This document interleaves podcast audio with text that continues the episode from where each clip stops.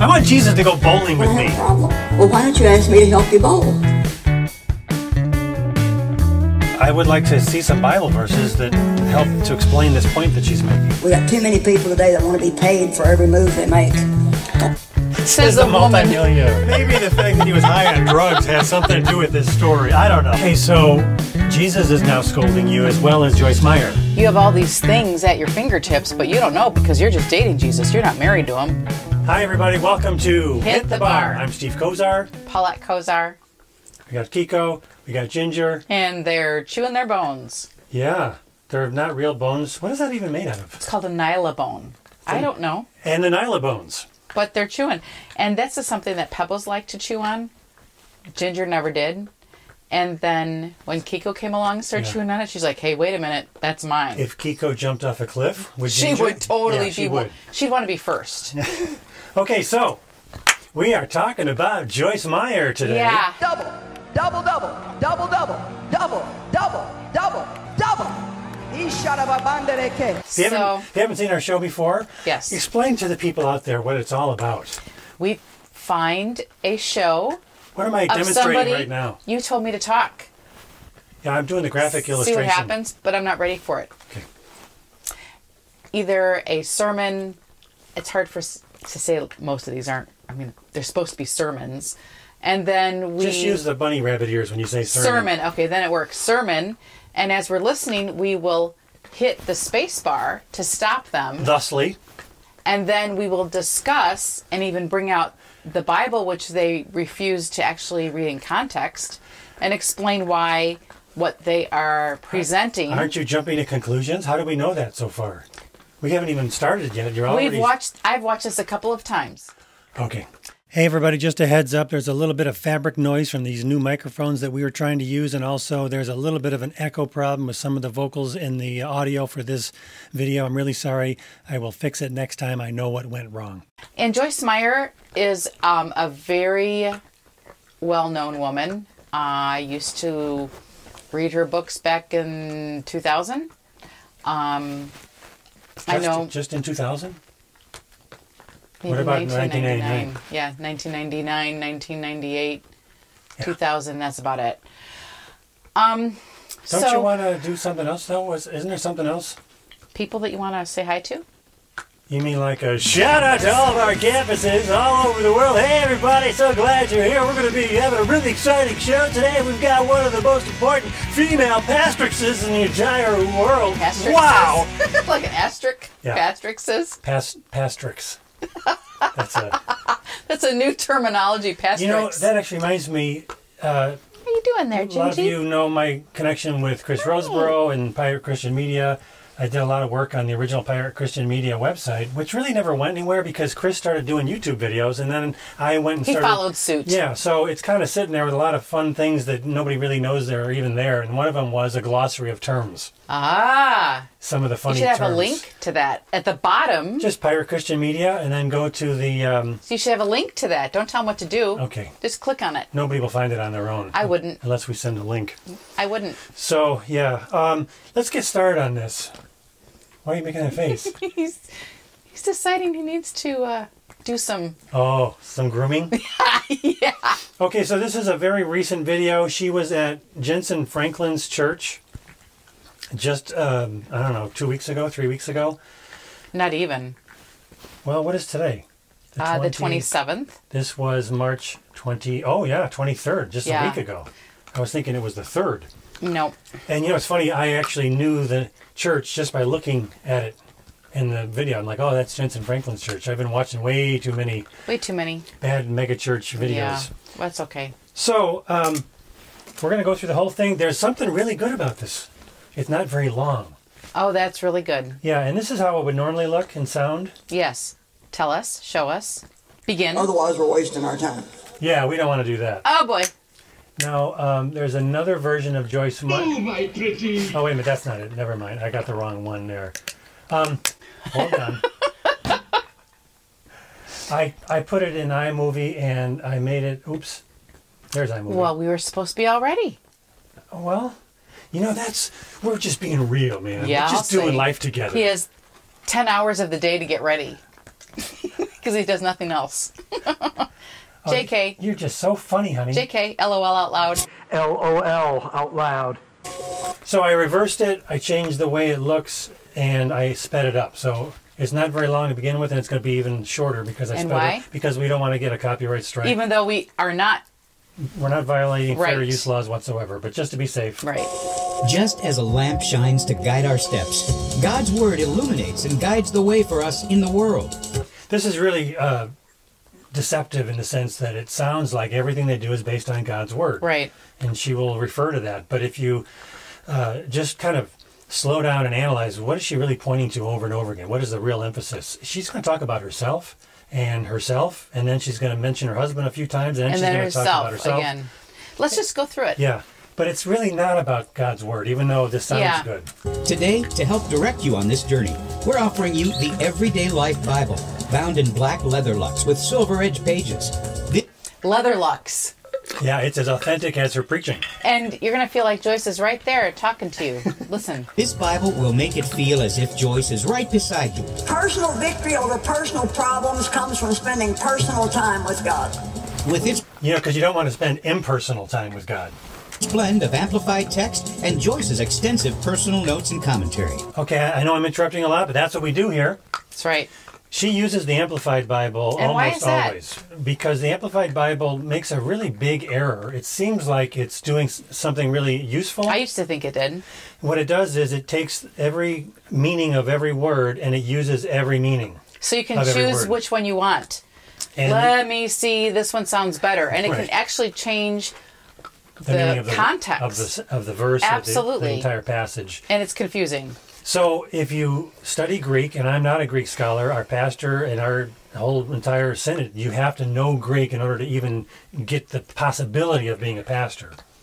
A lot of people think that's Why is that overkill important? Right. Because if you don't know the Greek, you could kind of fall for some of this stuff. But even if a Greek word can be used in multiple ways, the context of the sentence or the sentences around that word determine the, the proper meaning.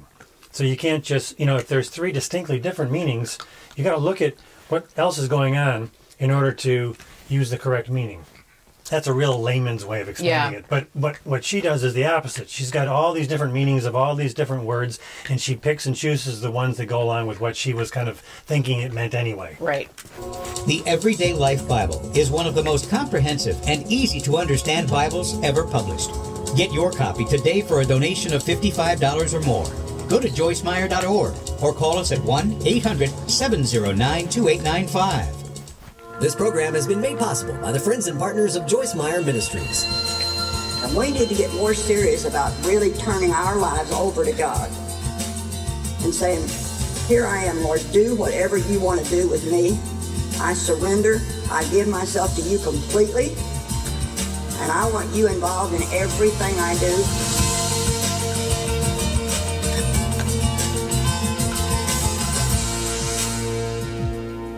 We're going to get right. That's the most smiling you'll see in the whole video is in that little intro. right into the word this morning and um, i just want to say before i start that i never go anywhere and just pull out a message i always try to say what i want what i believe what god Oopsies. Oopsies.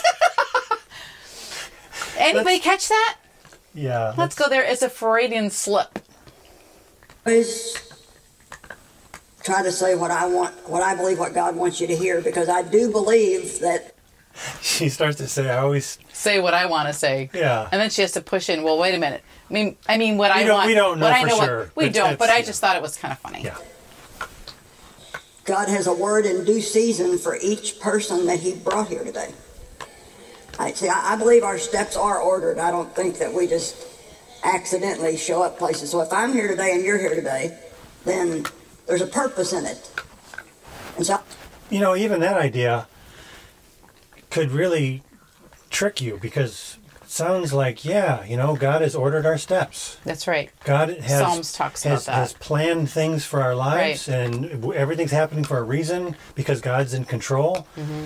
And yet, the Bible warns us about false teaching. Mm-hmm. And uh, in fact, I refer to this a lot, not because I want you to go to the Messed Up Church website, Although it's a great website, It's a great tool. it's actually a non-commercial website. I make no money, so if you go there or don't go there, it, it, makes no difference. it But- does, except you'll learn. Yeah, I, I have a, I have a whole, um, I have a series of, of uh, articles that are just basically trying to give you these foundational things, and one of them is about i- is it is it okay to call out false teaching? What does the Bible actually say about that? And and it's actually stunning when you just kind of quickly go through the entire New Testament. The, the topic of be uh, beware of or be aware of false teachers, run from them, call them out, point them out, make sure that you don't have any false teaching in your midst. That topic is all over the place, and there is nothing in the New Testament that says, "Hey, don't worry about it. You know, God's in control. As long as you're in any kind of a church that kind of mentions Jesus and the Bible and stuff, that's good enough." It's the opposite. But what she just did there was kind of make you open to the idea that everything she's about to say is is true. It's coming directly from God. I want to talk to you this morning about getting serious. It's time to get serious with God. And of course, I'm not saying you're not serious with God, but no matter how serious you are with God, I'm sure you could come up just a little bit higher, just like I could. And so I need this message even if you don't. And um, I was in church for a long, long time before I got serious with God. So you see, just the fact that you go to church doesn't mean that Christ is the center of your life. And that, that's what he wants. He wants to be the center of everything, and he wants to be invited into and involved in everything that you do. Teamwork. Ready, begin. What are your thoughts on that little opening Okay, section? couple thoughts.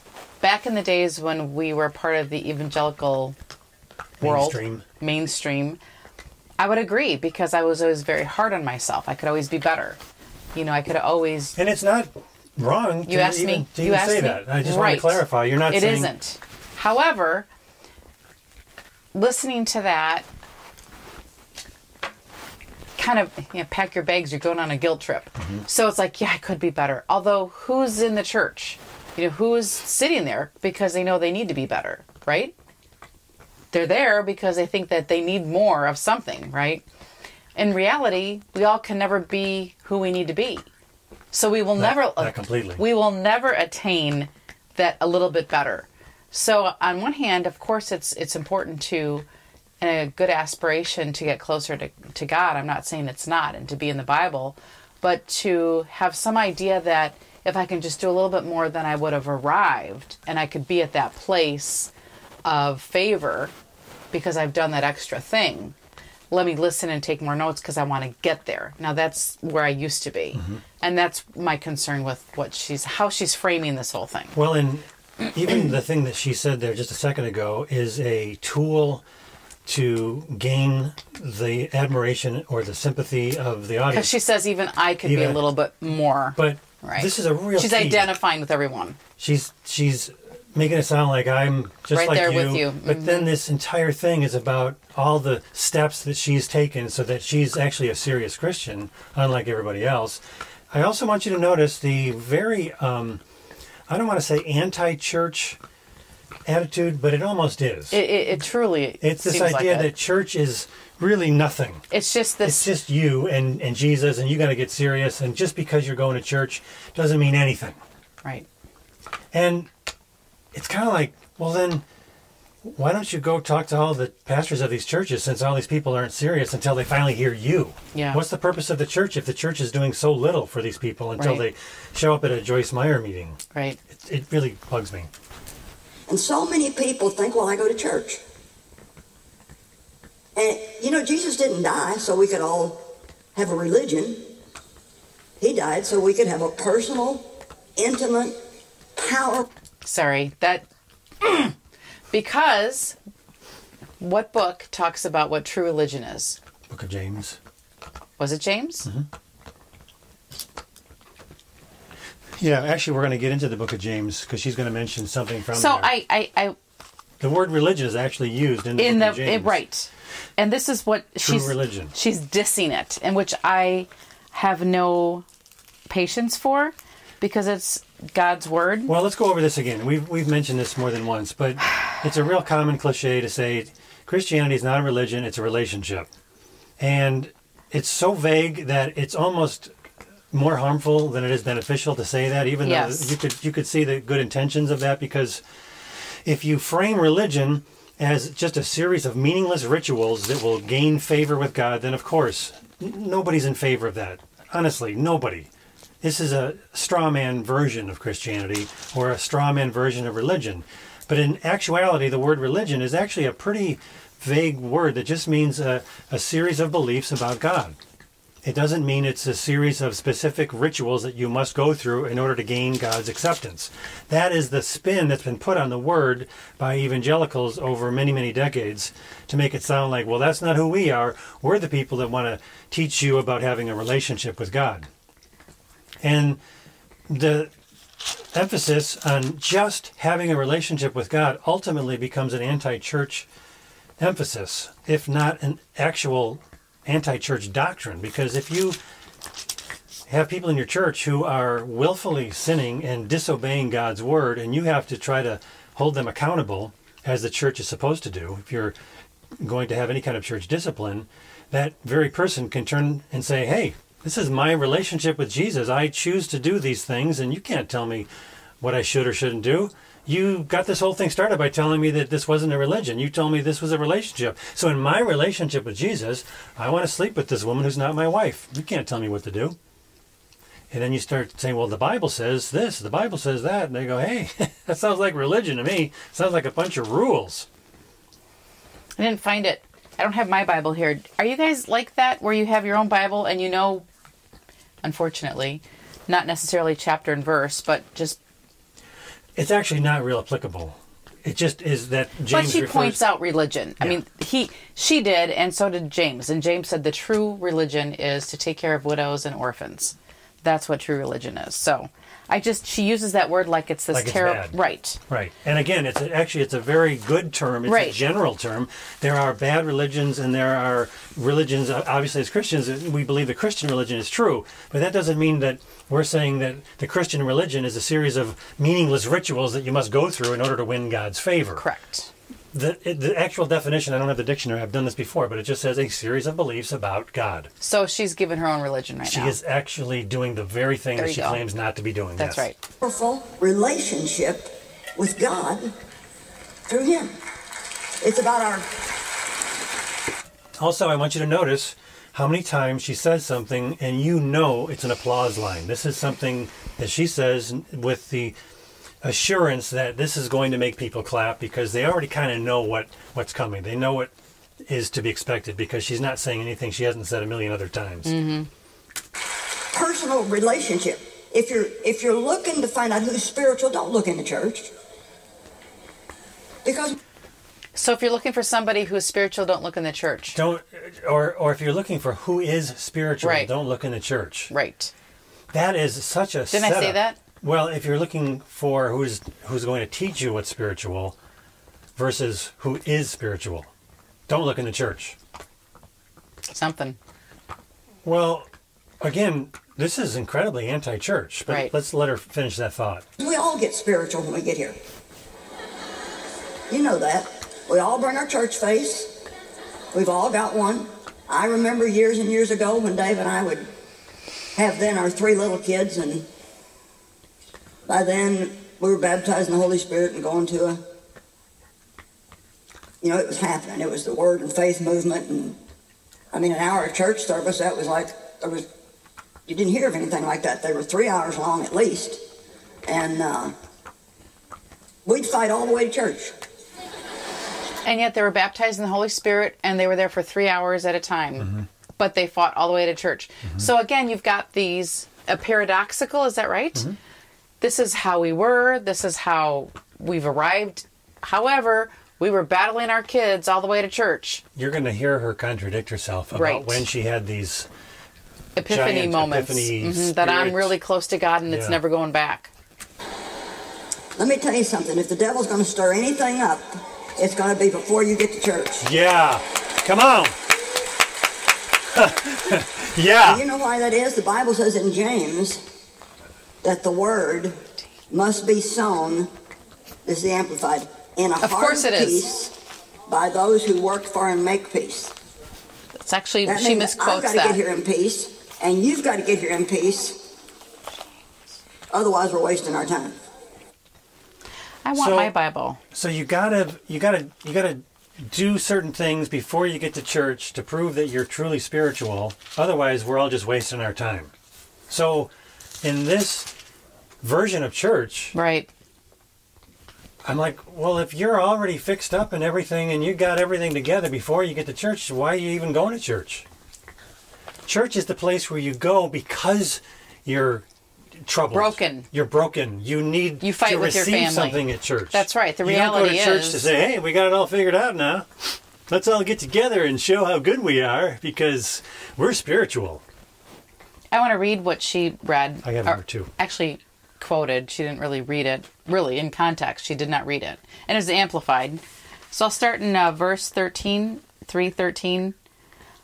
Who is wise and understanding among you? By his good conduct, let him show his works in the meekness of wisdom. But if you have bitter jealousy and selfish ambition in your hearts, do not boast and be false to the truth. This is not wisdom that comes down from above, but earthly, unspiritual, demonic. For where jealousy and selfish ambition exists, there will be disorder in every vile practice. But the wisdom from above is uh, first pure, then peaceable, gentle, open to reason, full of mercy, good fruits, impartial and sincere, and a harvest of righteousness is sown in peace by those who make peace. So, why wouldn't we want to not just keep this in context? Well, it's a general thing about contrasting earthly wisdom with godly wisdom, which does lead to people who want to be at peace with each other. Mm-hmm. Right. But she's kind of taking this one sentence and saying, you got to do these things before you show up at church. Otherwise, we're all Right. wasting our time. And the devil's right there.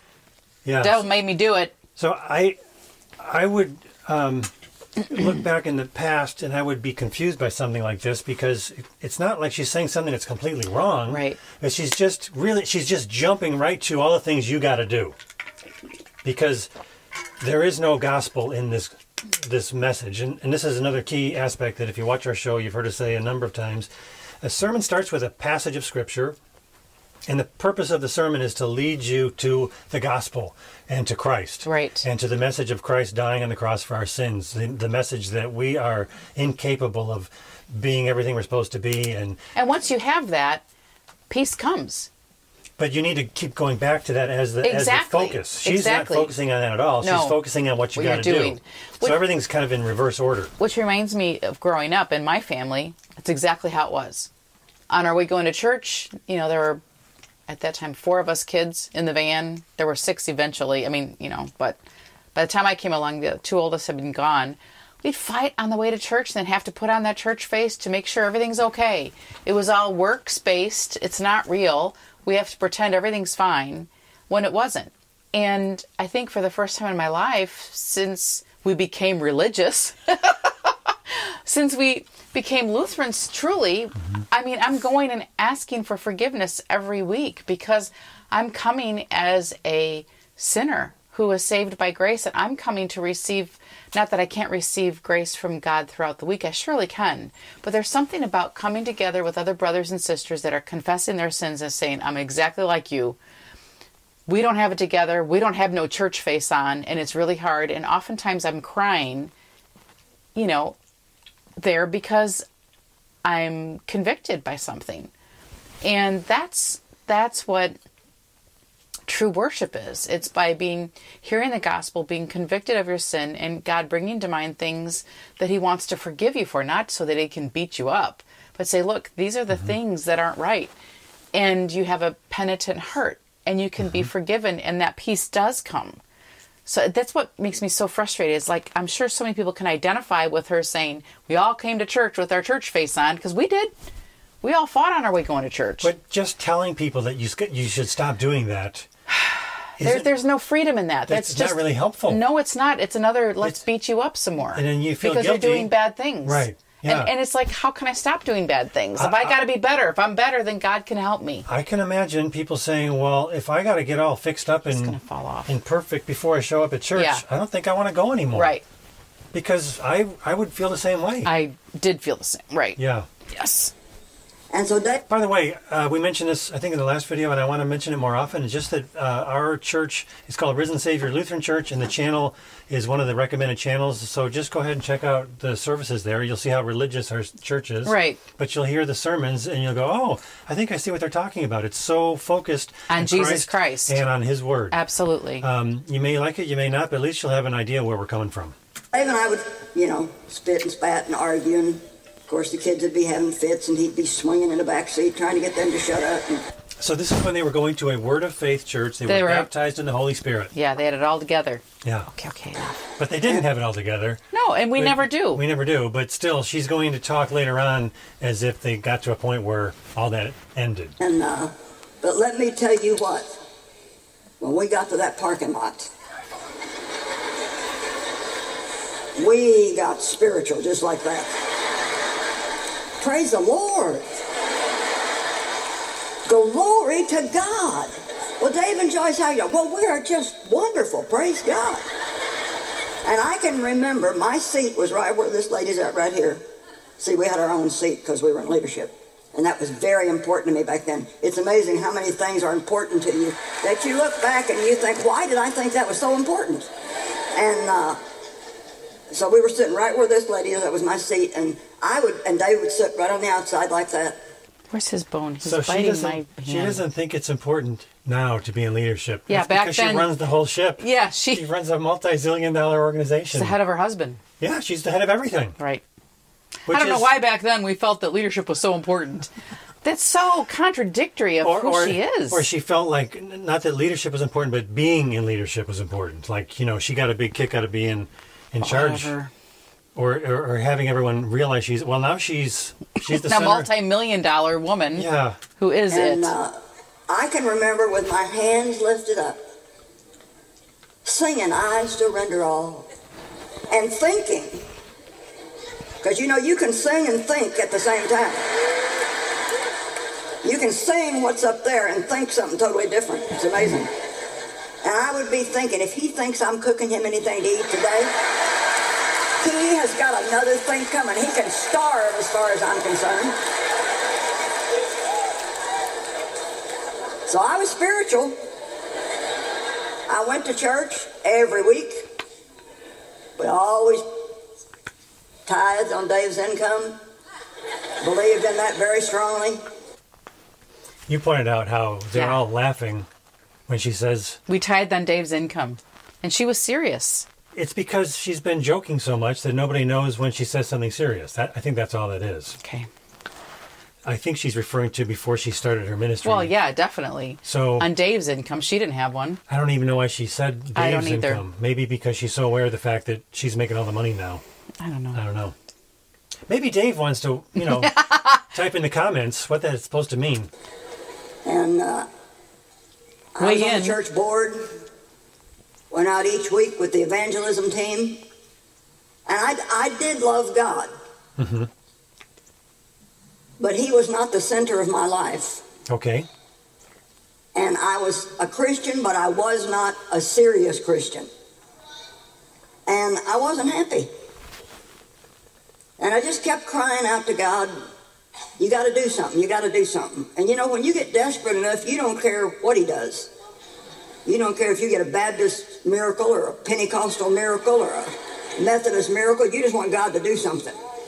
And uh, so in 1976, God touched my life. There was a great outpouring of the Holy Spirit around the earth, and I was filled with the Holy Spirit. And uh, I can honestly say that I have never been the same from that day until this. Now, I didn't just change overnight, but something changed in my heart, and I really, really fell in love with Jesus. Really. And I I don't understand the timeline of this because it sounds like she's saying she was baptized in the Holy Spirit and going to a Word of Faith church for some period of time, right and they were in leadership and they were in leadership of some but sort. then in the 70s 76, a great Yeah. move of the Spirit went around the world and it touched her and zapped her in some way, and she was never the same since, even though it didn't happen automatically. yeah And now she's going to talk more about herself. yeah and uh, that night, it was a Friday, and I bowled on Fridays. Also, Bowling. Get your bowling shoes. Oh yeah, this is a really this is a dumb story. Let me ju- let her finish. Yes. on Friday night. We went to bowling league, and um, I wasn't doing very good that night. Nor was I accustomed to hearing from God, because the church I went to at the time they, were, they never talked about anything like that. And uh, I heard this whisper in my heart, "Well, why don't you ask me to help you bowl?" Well, why don't you ask me to help you bowl? And I thought, well, God don't care about that. That's dumb. and that was my first lesson in learning that God cared about every single thing that I did. Yes. Yes. And I want you to remember that. God not only She's loves good. you, He is in love with you. Okay, so you have to fall in love with Jesus like she did, and God's not only he doesn't just love you; he's in love with you. Yeah. As a member of the male sex, I am not totally comfortable with the language she's using. Yeah. I never was. I honestly, I'm not trying to be a smart smarty pants because This time, because there, you know, the Bible does tell We're the tell bride us- of Christ, Yeah, right. that, that we should love God and and that He loves us, but it's almost impossible to disconnect what she's saying from a kind of romantic, very Right. emotional version of love. And she's also completely disconnected from the fact that God is not really in love with us uh, as we are as sinners because he sees our sin. And it's only through Christ that he doesn't see our sin anymore. So he loves us, but he loves us through what Christ has done for us. yeah, she's giving a very warped view of what really God sees and how He really loves us. Now, if she was to explain that further and, and clarify it, it would be very different, but she never does. No. Like most of the people that we talk about, Yeah. they really give you the idea that, well, maybe, yeah, it's true that you're a sinner, but we're not going to mention that very much, if, if, if even at all. because you're so great. and then we're gonna we're gonna confuse you by by maybe hinting at the fact that you're a sinner, but also saying that God is just in love with you. He thinks you're amazing. Right. Well, then, what's the whole thing about the sin thing you kind of vaguely referenced at one point? Right. Or at the end when they say, "Ask Jesus in your heart so that you can have your sins forgiven." Like, They don't even say sins forgiven. no, they don't even say that. a lot very of much times anymore. we found that out. But even when they do, yeah. it doesn't mean anything if you haven't actually kind of fleshed that out and Yeah. explained What it. are, what are sins? or or or why What is does it, that even mean? Why is or- it important? if if we have sins and it's something to talk about, doesn't seem like it should matter since God is in love with us anyway. if God is in love with us, then we can keep sinning because it seems like He's in love with us, whether matter what sin we or do, not. Yeah. right. So that's just something she's not making clear, like a lot of people. And I'll, I'll give you a little analogy that will help you here. Here we okay. go. Dave and I dated, not very long, but we dated. Um, we actually had five dates and got married, which I don't him over recommend very highly, but um, I Take always him over say that Dave married me before he figured out what he was getting.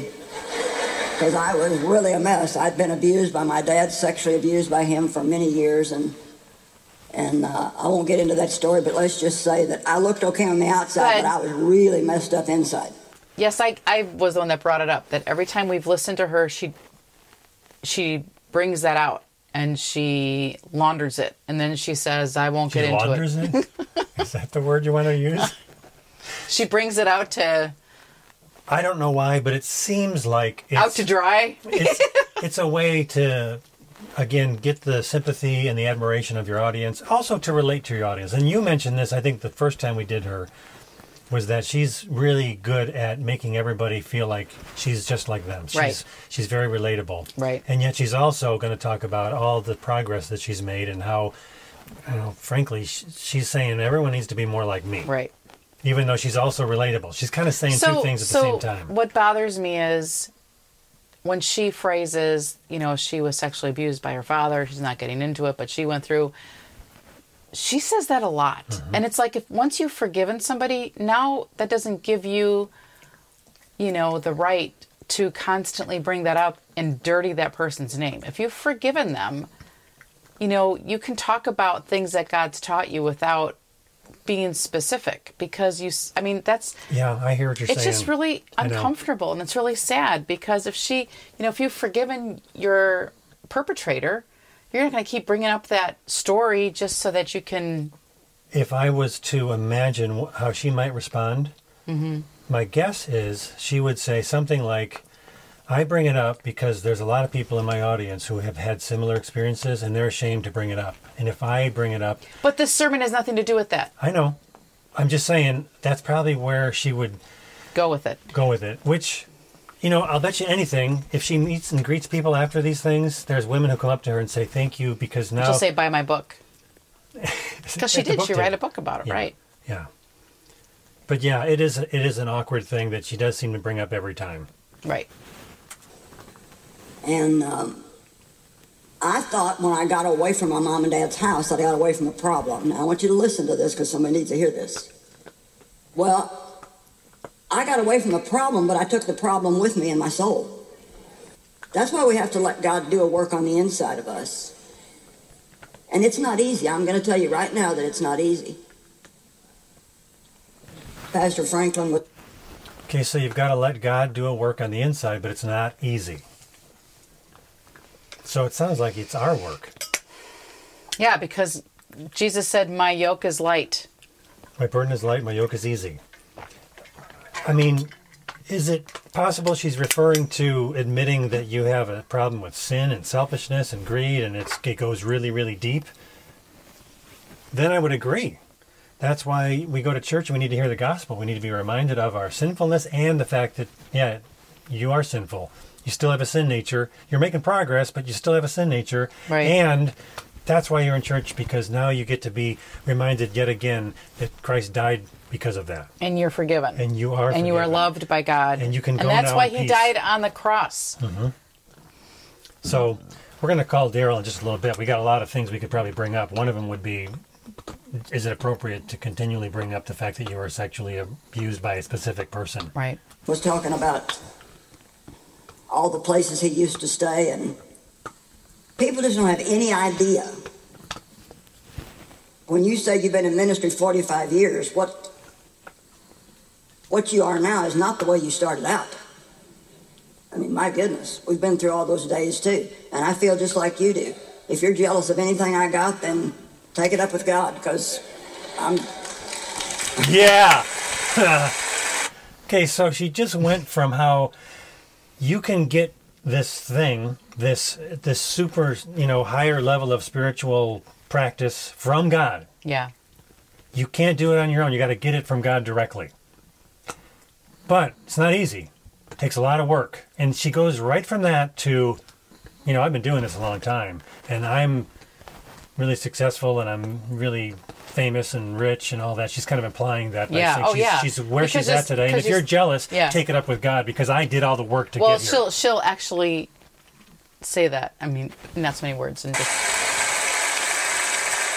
And she just did, didn't she? No. I had many, many, many, many days that I did without and served God for nothing and was happy to do it. And uh, we got too many people today that want to be paid for every move they make. says a a woman multimillionaire. who's millions of dollars, and she she'll talk about she's written 130 books, She but said, they're "I not don't- free. Oh, I- They're not free. I, I'm absolutely positive that she didn't actually write those books. And in- Why is that? Because they take her material and they repost it and it's called a republish it. ghostwriter. Well, even if it's not a ghostwriter, they're re- reusing certain things over and over again. Bill Johnson does this. They all do this. You know, it's like there's a chapter from Bill Johnson in this book from Destiny Image. Well, you read the thing, and if you look at the footnotes, it says. This is from his previously published book from 10 years ago. They just copy and paste it and So- say it's a new thing. I don't have a problem at all with ministers charging money for a book that they've written. Sure. authors, speakers. I don't have a problem with that. But what's crazy is that she's correlating herself with everybody who wants to make some money uh, and they should just serve Jesus. So she's using a broad brush saying that everyone who's in service, There's too many people who want to get paid for for volunteering at yeah, church. I've not met any of those. I don't I don't know what she's referring to. I don't either. eh, Is it is it true in her environment or in her background? I don't Poss- know. Possibly. She's a woman who started a ministry even though the Bible forbids it. Yeah. And now she's a millionaire because of that very ministry, and yet she stands on stage and tells everyone you shouldn't want to do stuff for God and get paid, which is actually true, but she's not the right person to be saying that. Right. In fact, she's the actually she's the, she's the 100% wrong person Yeah. to be saying that. I don't know, but I, I think more We need importantly, to be- more importantly than that is the follow the train of thought. Okay. You got to get God to God's going to clean you up. He's going to change you. He's going to Right. significantly Do bring you to something. Uh-huh. this higher level where you're going to get all that stuff in your past is going to get fixed. But it's not going to be easy. It's going to take a lot of work. And I did all that work, and I've been doing that work for 45 years, and I So deserve don't everything. jeal- don't, be jealous of me. If you're jealous, take it up with Jesus Right. because Jesus is the one who gave me I all this deserve stuff. it all. I deserve it because of how hard I worked Right. to get the thing that God gave me. Right. Right. That's exactly what she said. right. I mean, I could back it up and, but we this is the third time I've listened to it, and Yeah. it's as clear as a bell. Okay, let's go a little bit further. Then I'm going to call Daryl because I told him we'd be Be calling. willing him. to serve Chocolate God somewhere? and do it. Chocolate. I don't have any. Well, maybe I have a little bit of chocolate. Oh. We're trying to set a good example for our audience, honey. I want chocolate. Yeah, I, I know you want chocolate. This is really this is my third time listening to it too. So if you are um, watching right now and you need some some snacks, it's okay. It's okay. I'm gonna have, I found it. I'm gonna have a cucumber. I had some cucumber. Dark chocolate. I wonder who likes dark chocolate. Normally, when we buy chocolate for each other, you get the milk chocolate and I get the dark chocolate. The milk But for some- chocolate's all gone. I can't imagine who ate it all. Kiko. okay. Hit it. it out of the goodness of our heart because we really love him, not just to to get paid. But and they're gonna clap. They're clapping for her. Mm-hmm. Again, it's not wrong that obviously you know in in most churches, mm, I don't know if I should say most of the work, but a lot of work, depending on how you want to figure what is work and what's just What's a church?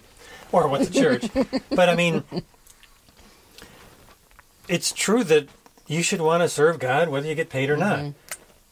Mm-hmm. We do. Yeah, but I mean, at our church, and we don't get paid. it's, we would never even think about it. No. it just is weird to even say that. Right. I mean, we have a pastor who gets paid, which is what we are totally happy with. You know, he's an expert in his field, so he gets paid, and we're glad that he does. It's just, again, why is she saying this? I mean, to try to put the best spin on it, maybe she really does think it's a problem in the church, and she thinks she's the person to scold everybody and to set them straight. But at the same time, lady, you're not supposed to be preaching and teaching in the church. Because you're teaching, uh, men are under your teaching. Oh yeah, she's That's a violating the cucumber. Bible and she's getting rich in the process while she's woke telling up. Uh-huh. everyone that they shouldn't want to get rich. By the way, she had two shots today. She's a little, little groggy. She had her vaccinations, and I gave her some.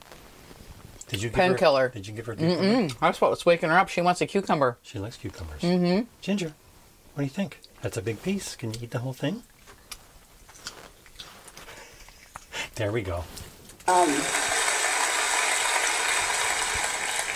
so Dave and I actually only had five dates and got married, and uh, he pulled up in front of my mom and dad's house. I was outside washing my mother's car, and I had on shorts, short shorts, We wear short shorts.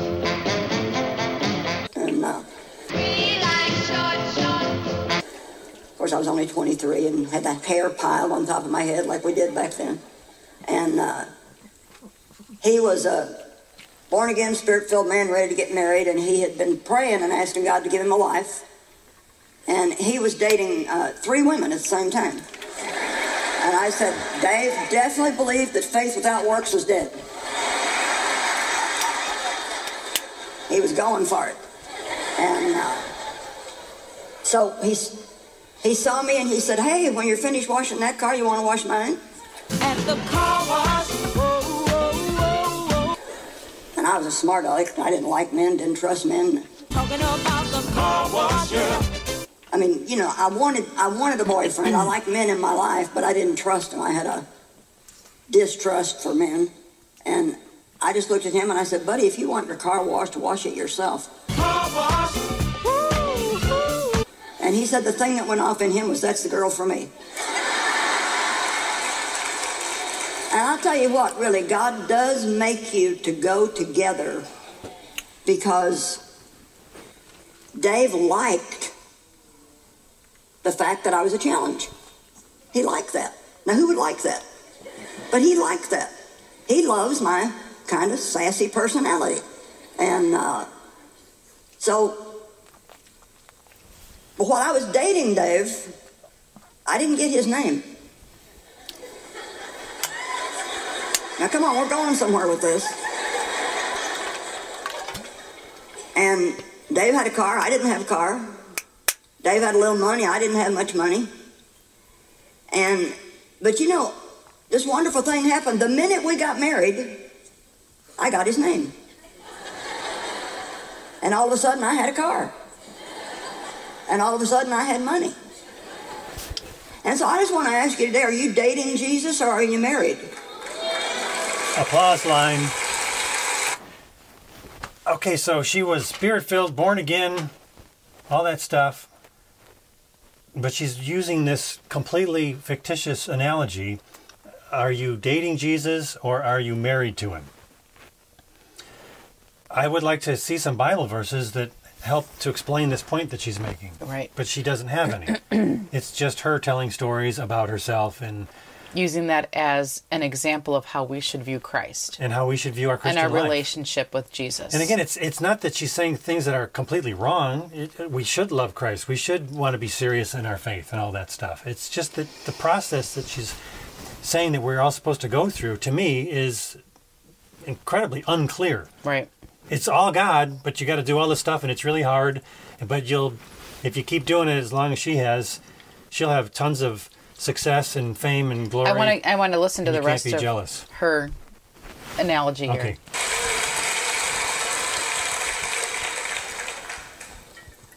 See, we like to use the name of Jesus, but you better ask yourself first if you have a right to. A right to. See, that, he's been given the name above every name. That at the name of Jesus, every knee must bow in heaven, on earth, and under the earth. And Jesus said, Whatever you ask in my name, I'll do it. I mean, there are some almost unbelievable promises and such power in that name. But I don't believe that people who are just dating Jesus have a right to use that name. That's something. So she's going after the power and all the things and with that name. So it's not again the cleansing power of Jesus' name. It's not the being washed from your sins and being renewed as a child of God. It's it's hey, you have all these things at your fingertips, but you don't know because you're just dating Jesus. You're not married to him. That just was so weird. When I was listening to this, I'm thinking this is so twisted. And it reminds me of Bob DeWay talking about his experience for m- many years uh, in the Assemblies of God, and he was actually in a very uh, a- a- an actual commune, Christian commune, Wow. in the '70s, and this idea that you were all working towards this higher level, and it he said it just turned into this, uh, what's the word? Not hierarchy, but a um, uh, there's elitism. Mm, elitism. Okay. You know, uh, there's probably another word that I'm forgetting right now, but this idea that you know you get to a certain level and now everyone else is below you, and you might you know not hate those people below you, but you kind of look down on them Because they haven't gotten where you are. which is exactly what she's representing here. Right. She's married to Jesus. What about you? Are you just dating him? She can use his name, but you can't. What does that mean? It's Use his name for what? For Because- power and things and influence. That's what And- she's talking and about. the way she got there And is- promises. she- All because of Jesus' name. she got there. you have to be married though. Can you, are you even allowed to have Jesus' name? Because you're just dating. Okay, where in Scripture does it say that we use Jesus' name to get power and things, and have all of this at our fingertips? This focus is not on why Jesus came to earth. It's not on the cleansing blood of Jesus Christ. It's not on the atoning sacrifice that he did on the cross. No, not at all. This is very blasphemous as far as I'm concerned because it's taking our God and making him this genie again in a bottle. But are you the right person to rub it? Did you say the right words so Yeah. that you can rub the genie? yeah. Anyway, I, I just, this makes me very ill. Ah, he's calling Daryl. the virtual scholar. Virtual Scholar. I forgot what I was going to do with the phone again. Hello, Hey, Daryl. how are you? Good. Uh, we're uh, Hi, Daryl. we're in the middle of our Joyce Hi there. Meyer sermon. Wow. Okay. Where are we? I sped it up. I mean, you can use it, but I don't think they're We just got to the point where she's asking everybody, Are, "Are they you, Oh, married? are you m- married to Jesus or are you just dating him?" yeah. So, Daryl, I want to ask you. Mm-hmm. Retired pastor, Bible scholar. Okay. I don't know. I'm not convinced that you're serious about about Jesus because it seems like you might just be dating him. Just be dating. Can him. you prove that you're married to him, Daryl? Can you just explain how that would be proven? Because I, I can't figure it out for the life of me. Well, yeah. You know, uh, yeah, you know. the thing is, you know the the scriptures talk about the body of Christ, like the people of God being the bride of Christ. But it doesn't really use that language individually. Hmm. You know, like it gets a little creepy. You know, if you she referred to God being in love with us. Yes. And, uh, I just talked about that. you know, when you talk about dating Jesus or marrying Jesus, you know, that gets a little. That's taking love somewhere uh, into some kind of romantic, modern concept of love. You know, in in the secular world, So scripture doesn't prove it that scripture doesn't mean that when it says the bride of Christ? Well, yeah, but the whole church is the bride of Christ. We're not, you know, individually, I don't think we're to think of ourselves as individually like Jesus is my husband kind of thing. Because that's a huge, huge teaching and a huge confusion right now. And I know a lot of our listeners have come out or are coming out of that, and I was in that.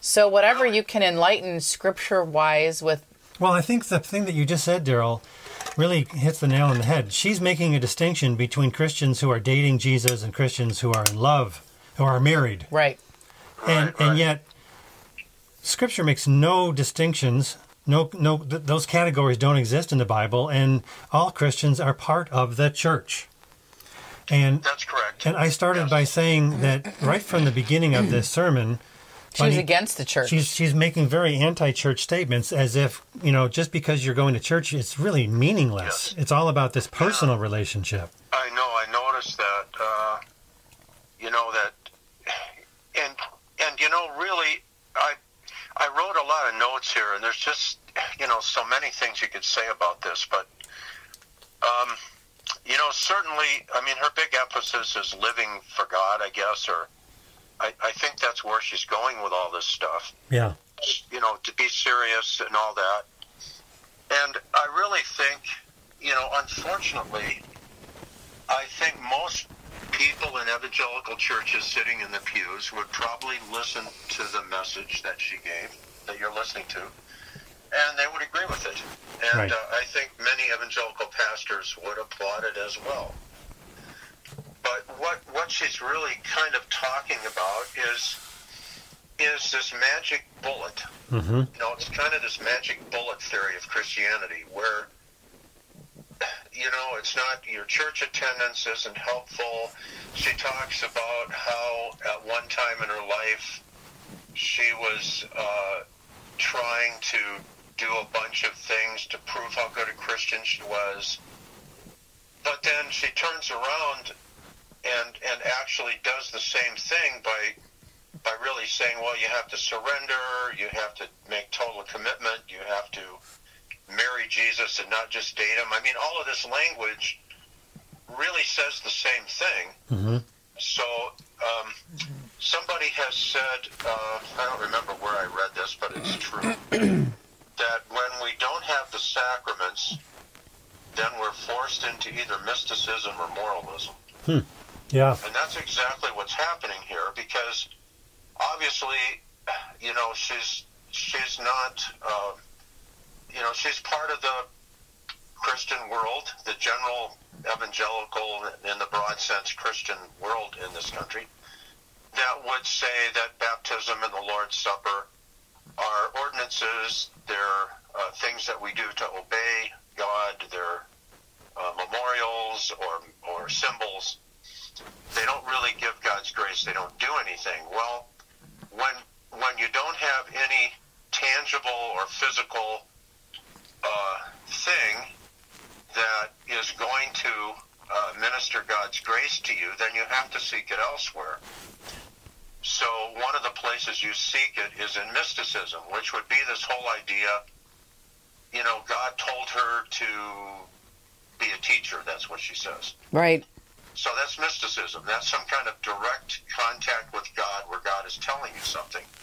And then she says she doesn't have any training, but she goes to the school of the Holy Spirit. Well, again, you know, that's this mystical idea that somehow uh, you can bypass, uh, you know, you can bypass seminary, you can bypass learning uh, in the traditional sense, and you can just somehow have the Holy Spirit give you insight. So, and then she talks about having a personal, powerful, intimate relationship with God. Well, there again, that's that mystical idea again. You know, this this direct spiritual kind of ethereal connection with God that you can have somehow. And how can you measure that? How do you know when you've attained that? Well, that's just the thing. You know, you can. Uh, you know, I've read a lot of uh, books from some of the uh, some of the older mystical writers from the Roman Catholic Church, uh, Teresa of Avila, Yeah. John, of the, John of the Cross. You know, I, I read all that stuff. There was a time in my my Christian life when I was kind of looking into some of that Yeah. and and you know it's and I I actually at one point actually met with a, a Catholic priest for a while and was trying to go through the spiritual exercises of Saint Ignatius, Huh. who's the founder of the Jesuits. Um, but even he admits in there that you got to be careful when you're going through these exercises because you might contact demons. Huh. So you need you need somebody to guide you. So uh, so even even he admitted that this Wow. could be a hazardous path. And so so that's why I think a lot of people, let's say from our side of the Christian camp, warn against this. this Yeah. Stuff. And then moralism is the other thing. So so she's she's preaching moralism. You know, she even says that we have to have the right to bear Jesus' name. Yes. Yeah. How do you get the Nobody- right? Nobody has the right to bear Jesus' name. That's right. It's a gift. So, so again, uh, and then she talks about how we have to shape up before we go to church. Right. That if we go to church without having peace, we're wasting our time. Yes. Okay, so then she talks about this complete surrender idea that if we all live right, we're going to set fires everywhere we go. So, so here is is this dual path of a mystical connection with God and a moralistic approach to the faith.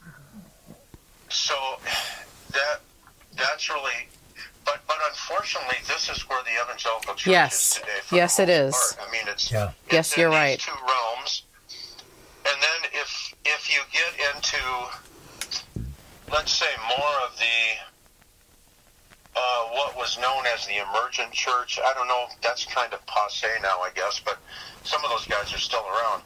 But then you get into the third the third thing that people pursue when you don't have the sacraments, and that's rationalism. Um, but you know, most evangelicals. Uh, except for you know those that are still kind of mainline liberal in their thinking would be into mysticism or moralism. Yeah, rationalism was the thing that uh, the First Great Awakening was reacting against. Yes, that's right. The Enlightenment, Yeah. So I'm gonna Enlightenment type thinking. I'm gonna throw in something that I just I I wonder and I don't know and I've I've been bothered by it ever since we started we became Lutherans, which is all a part of we say the Lord's Prayer every week and we're encouraged you know at, at church, but we're also encouraged to say it at home. Sure. growing up, that was never taught. And I went to Sunday school. You know, I was in youth group in the evangelical church. And here it is it's God incarnate teaching us how to pray. Why, why, why don't we take that seriously. Here's the creator of the universe incarnate explaining this is how you pray. Don't you think that would be more important than the babble she's spewing? I mean, it's just I, I- and and I'm saying that to myself as well. Grow, you know, so when we we we became members of this church and this is one of the teachings and the things that we practice i'm like how come it's in the scripture how come i didn't learn this how come people don't see the importance of it and i don't get it Well, it's because, and, and I can tell you what I always heard, uh, Huh. you know, being taught as a born again evangelical, and, Yeah. you know, you might say. And that is, well, it's just a model prayer, and, and, you know, we're not supposed to say rote prayers because rote prayers are not spiritual. So again, it's, it's, it's going from the inside out. It's starting with the heart. So, um, you know, the, the Latin term that everybody uses is ex corde prayers, prayers out of the heart in Huh. Latin, you know, ex corde prayers, rather than prayers that are written down um, and, and said, you know, or read prayers. Like, like my, my Lutheran pastor every Sunday, he, at a certain point in the, in the liturgy, he announces some of the concerns that people have, uh, maybe shut-ins and, you know, just someone has died or whatever. And then he goes over by the altar table and, and he has prayers written out that are very, very succinct and very to the point. And, uh, and then after each little segment, you know, we, we respond, hear our prayer, which to me is very meaningful. I listen carefully to what he says. yes But you know, on the other hand, when when you have someone who's doing these prayers, just extemporaneous prayers from the heart, whatever you want to call them, and they think it's more spiritual, sometimes you know their prayer becomes preaching, and they go on and Oh, on yeah. and on. And, yeah uh, I mean, you let me tell you another thing god What's that? yeah it's like let me tell you another thing god but they're actually telling That's the right. people you know That's right. So, and, and uh, you know, God bless them. You know, they're, they're trying, and, and we, you know, we, you and I have been there. You know, we've Yes. been there. yes I've been there. Um, you know, I was around the charismatic movement for a while, and, and just a standard evangelical Baptist, you know, non-denominational that sort of thing. Um, and, but but that's what we're taught. So so we're taught. Well, if you if you repeat something that's written down, somehow that's not spiritual. right And in a sense, I think that's what she's kind of getting at here, too, in one way, is that, you know, there has to be some, um, well, she talks about uh, get a little higher at being serious.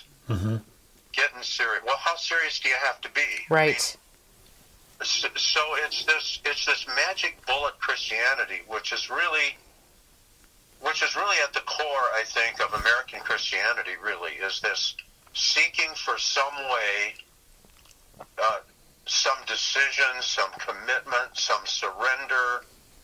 Uh, you know, you think of the old song. Uh, you've probably sung it. I've sung it many times. I surrender all. Oh, yeah. Well, you know, if how do you do that? You know, how do you surrender all? Because the fact of the matter is, we don't even know all of the sins that we've committed. We don't know all the evil that's in our heart. Um, our heart is kind of a mystery. It's dark. Um, there's a lot of stuff in there we, we're not even clued into.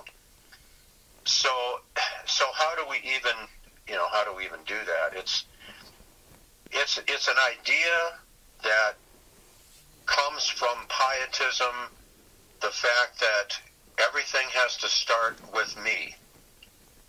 Uh, it has to come from me. It has to come from inside me Right. but inside out, uh, it has to be my heart um, going toward God rather than God coming toward me. Right. And and so it's and, and Joyce Meyer is not unique in this. I mean, we Right. you know we could criticize her personally for it, but but really she's she's just picked up the standard right uh, evangelical way of doing things, and, and she's got a little bit of the prosperity thing thrown in too, but uh, that's not universal. But but it's you know it's there with her and a lot of a lot of the people. Yeah, she's a blend because she was trained I mean, she didn't have formal training, but everything she referred to, as far as who she listened to and the books that she read, the influences that she had, it was all word of faith. Yeah. So she's she is like the polishing off of all the rough edges of the word of faith movement, so that it makes it much more acceptable to a mainstream audience. Palatable. Just like Joel Osteen. Yes. He's totally he's word of faith without all the. Without the the slick And- hair and, and the when we were looking for- Oh, creepy car salesman stuff, And when we were looking for, when I was looking at different speeches she made, one happens to be at Olstein's church. And we chose not to even go there because of the copyright Yeah. nightmare that he has, even Yeah. though you're not at all doing anything against the law. It's against his law. yeah, Joel So- Osteen is he's really bad about copyright Yeah. issues. Well, I got to you know I don't know how much time you have. There's there's a little anecdote that kind of that I heard a long time ago that Go kind for of it. illustrates this whole thing. Let's hear it. So let's say there's, uh, we'll just call him Charlie. So there's this guy named Charlie, okay, and he goes to this church. And every year, this church has these revival meetings where they bring in this pe- special speaker, and he he preaches hellfire and brimstone, and he calls everybody to the altar, and you know everybody's supposed to get saved and get filled with the Spirit and surrender themselves to Jesus and so on. So year after year, they have these meetings, and every year when they have these meetings, Charlie shows up and he runs to the altar and he makes all these commitments. And then after a while, he sort of doesn't show up anymore, and you know he's just living like he always did. So finally, one year, the guy comes back and you know he gives the message, and then Charlie's you know all excited and he raises his hands and he runs down the aisle and he says, "Fill me, Lord, fill me, Lord!" And some other guy in the pews recognizes Charlie and he yells out, "Don't do it, Lord! He leaks." so I've never heard that. Either don't do it, Lord, he leaks. that's our problem. We all leak. We all leak That- until we that's who die. are. So, so you know, from from from a, a Lutheran and Sacramento perspective, we don't go to church because we got it all together. We don't we don't go to church as people who have, uh, you know, totally surrendered. Uh, just you know, we got we got it going. We're on fire. Chri- We go to church because we leak. We go to church Yes. because because we need to hear every week. We need to, to confess our sins. We need to hear the absolution. We need to hear the pastor say, on behalf of Christ, I forgive you your sins. In the name of the Father, the Son, and the Holy Spirit. We need to hear the word. Right. We need to hear the law. And, and know that, hey, I, I'm not doing too well with the law. I'm, I'm not a law keeper. I'm, I've sinned. And then we hear the gospel, which says, but Jesus died for my sins. And, uh, you know, my faith in Christ dying for my sins uh, covers me. And then we partake of the Lord's Supper Yes. and we partake of the body and blood of Christ when when He offers us, He, he serves us. He himself. serves us, right? Right, He serves us Himself, and we we believe that He forgives us our sins. Uh, he strengthens our Yes. faith. Strengthens our faith. And we leave, and uh, you know, throughout the week, yes, we want to live our faith, and certainly, you know, a- as Lutherans, we're not antinomial people. We're not against the law. We're not people who go out and say, "Oh, the law doesn't matter." You know, don't worry about it. No, no, no, we don't do that. But on the other hand, we're realistic. We we say what the Bible says. There is no magic bullet. You know, there is there is no final surrender. There is no Right. you know Now this there is it. no- there is no second work of grace that's going to fill you with the spirit for life Uh, Right. n- there isn't anything like that And so It's- that you can't sin it that you can't sin anymore once you have that. right exactly Yeah. So, and we take baptism seriously. You Yeah. know, baptism washes away our sins, but it doesn't make us sinless. Right. Uh, the Holy Spirit works on us through through the Word, uh, through the sacraments. Um, you know, and and so that's that's the way we that's the way we approach church. So that's why we call it the divine service because it's God serving us. It's not us going there uh, with everything all worked out to be perfect worshipers. Yeah, you know, you know, in the way what, what- whatever it might be. I mean, I, you know, and and Joyce Meyer isn't is it alone in looking at things that way. This Right. Is, this is the American church. I This mean, is she's the American representing church. the That's American right. church. Yeah, when um, when she started with that whole thing about you got to get your act together before you show up, otherwise you're wasting your time. that- Yes. That was that was such a horrible yet accurate summary of the the bad teaching that causes people, I think, eventually to say, "Well, I don't want to go anymore because I'm not getting better." That's Well, right. And I, and then they're hearing pastors or women like this who aren't even pastors telling them all the stuff that they should be doing so they can be more like them.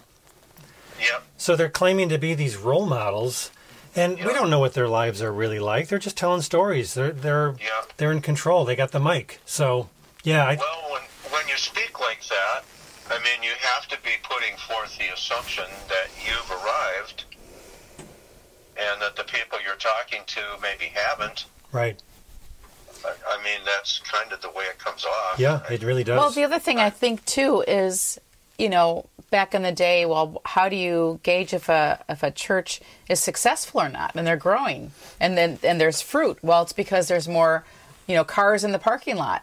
You've got now hundreds of people coming instead of just a hundred. That's how you know that God's moving. And same with like this whole money thing. You know, well, look at she's being she's prosperous. God's blessing her. Look at all the money she's got now. Look at all the people she's influenced. Look at all the places she can go and speak. Look at all the books she has. Of course, she she she's important, and we should listen to what she says because she's got quote unquote the fruit on the tree. Yeah, well, that's I mean that's where that's where church has come to in this country. Yeah. Really, is people that become famous. They get uh, large crowds gathered around them. They build impressive buildings. They have multiple campuses wherever they are. Um, hey, we have campuses too, Daryl. I know, yeah, Remember, I know, you're a I know, campus. You know, I'm a campus of one. You know, down, here in Elgin, Illinois. That's your Elgin, Illinois campus here. hey, um, That's Yeah, right. So if you want, uh, if you if you've got notes all typed out on this spe- specific sermon, send them to me because uh, somebody offered to do this. One of our patrons and I never followed through because I was so um, sloppy about how I do everything, Uh-huh. pretty much in my entire life. But I, it would be really cool to take this hit the bar, which we're in the middle of making right now, when it's done, see. and put it on the Messed Up Church website with your notes. Well, actually, I just I just took notes when I was listening to it, and then I kind of went over those and hand wrote some other Okay. things that uh, kind of wanted to emphasize Yeah. when I talked to you. Well, it's just a But, I thought. mean, I can type them up, but I don't. Um, I don't really have them typed up now. Okay. But I, I mean, I can type something up. So you're old school. You're using a pencil or a pen. Yeah, you know, I I'm 76 years old, so I, you know, I didn't grow up with computers and all that, so. Yeah, neither did we. Well, you know, That's kind of I think out my I think out of my right arm, you know. Kind of- I used to have good handwriting, and now I don't because I've been using the computer for the last 20 years, which is really sad because I I like Yeah. the way my writing looked. I used to use it for, like when I would send out uh, invitations, I would handwrite them Sure, and go to the go to the gas station down the road and have copies made. sure. And then I got a computer, and it all fell Oh apart. yeah. But anyway. Anyway, Thanks, Daryl. We're gonna we're gonna watch the rest of this and suffer through it. We really appreciate your insights. yeah, thank you so much. We really Okay, appreciate one it. other thing that Yeah. you might uh, encourage people Yes. to read 1 Corinthians 1:18 to 2:5. Oh, say that again. First 1 Corinthians. Corinthians 1 verse 18 through chapter 2 verse 5. Kind of puts a perspective on who we are in Christ and how important we're not. I just wrote that down. We might read that. Yes, I think that's a great idea. Yeah. Thank you, Daryl. Okay, you're welcome. Appreciate it. God bless you. Okay, you too. Bye bye. Bye bye. Bye. Yes, we are the only YouTubers in the world who have a major component of our show being a guy that you can't even see. You'll put up a picture I'll of him. put a like little you- picture of Like him, right yeah. here, Yeah, we- between the two of us. We gotta Like we that. gotta- yeah. How do I- I'm trying to do he'll that. Be, he'll be covering Yeah. up her. That's nice. Okay, here there's we going go. to be any real power released in it. And I believe that it's time for everybody to make a decision, and it is a decision. So this is the decision Sunday about getting serious in your relationship with God. And if you're going to be serious, it's going to require more than just coming and sitting and listening to somebody else preach who's done all the work all week. And then sadly, sometimes leaving and judging everything they did and said. So she does all the work all all through the week, and sadly, people sometimes judge her after she's gone. Is that what she just said? Yes. if I un- understood Right. correctly. So hey, thanks for the scolding, Joyce. Wow. Let's listen to some more. Amen. Amen. We have gotten to the point in the church, Yeah. and of course, this is not every person. I'm No. not from this Of community, course but not. However, However, When I was not a serious Christian, yeah, I gossiped, judged people. no, you didn't. like you've been doing this whole sermon. I didn't think anything about my thoughts or my words or like this whole hurting sermon. people's feelings and, or jealousy or unforgiveness. like this whole sermon. but I went to church. Maybe you went to a lousy church. Did you ever consider Somehow or that? another, we get the idea that going to church makes up for everything else. That Going to church make we get the idea that going to church makes up for everything else. I, I, you know what? I'm trying to get into the mindset of why would, why is she saying that? What is she? And why would you even think that? who's who's saying? Who is I'm living like a miserable sinner? Sinner, and so I, I- can go to I'm- church and ma- that'll make up for all my sin. Because I'm at church. There might be people like that. I mean, maybe, yeah. I haven't met anybody, and we've been in a lot of churches. I mean, mostly what Unfortunately. what I see is people going to church getting pounded with how they're not good enough, so Yeah. they can feel guilty, so they can try harder the following week. right, right. But you know, I don't know every church in the world, and so maybe she is referring to an actual problem. And put it in the comments. Honestly, I know I joke around when I say that, Yeah. but I really don't see exactly where she's coming from. But there's Right. probably something to it that I'm just not picking up on. So I kind of gather just from listening to her and reading her books in the past. When she comes up with these broad brush statements, it's because that's the way she was in the past. Or the people around her or and the people herself. exactly Yeah. and so she's using that description again i could be wrong totally could be wrong but a lot of times it seems like they're kind of telling themselves Mm-hmm. so well, I mean, she is saying that she was not a serious Christian. Now right she is. right I still don't know what the key is. Right. Except that it's really, really hard. And important. And you better not be jealous of her because she's worked really hard to get where she is. so there So there. that's why if I was looking for somebody spiritual, I wouldn't look in the church. I'd look at home behind closed doors. Okay, but you can't do that, Joyce. you're not god You can't look behind closed doors. Right. And so that's a meaningless point, but it does make you uh, kind of like the finger pointer of all Right. the bad people out there. Yeah. Who aren't as good as and you I all don't know, know, who you are Yeah. well of course because we're all bad behind the doors not Yeah. that we want to be I know. but this side of heaven But she's we making will, this- we will not be perfect She's making this distinction right between, Between the- serious the- Christians the- and the- not. The, the Christians who are married to Jesus, Right. and the ones who are just dating him, Right. Whatever that means. Because it's what you do and what I do when nobody's looking that really makes a difference. You want to know what? It's actually what Jesus did on the cross that makes a difference. That's right. She hasn't pointed that out once at all, not once and she won't, no because in this version of Christianity, you make a decision, you raise your hand at a and meeting now it's somewhere. not there for you anymore You don't get any gospel. Now No. it's all about you trying harder. No gospel for you. No gospel for you. That's right. I don't know if that was an actual accent I just did right now. I want to just say up front that that wasn't well thought out or well constructed. It's okay. I need a dialect. You won't be coach. judged.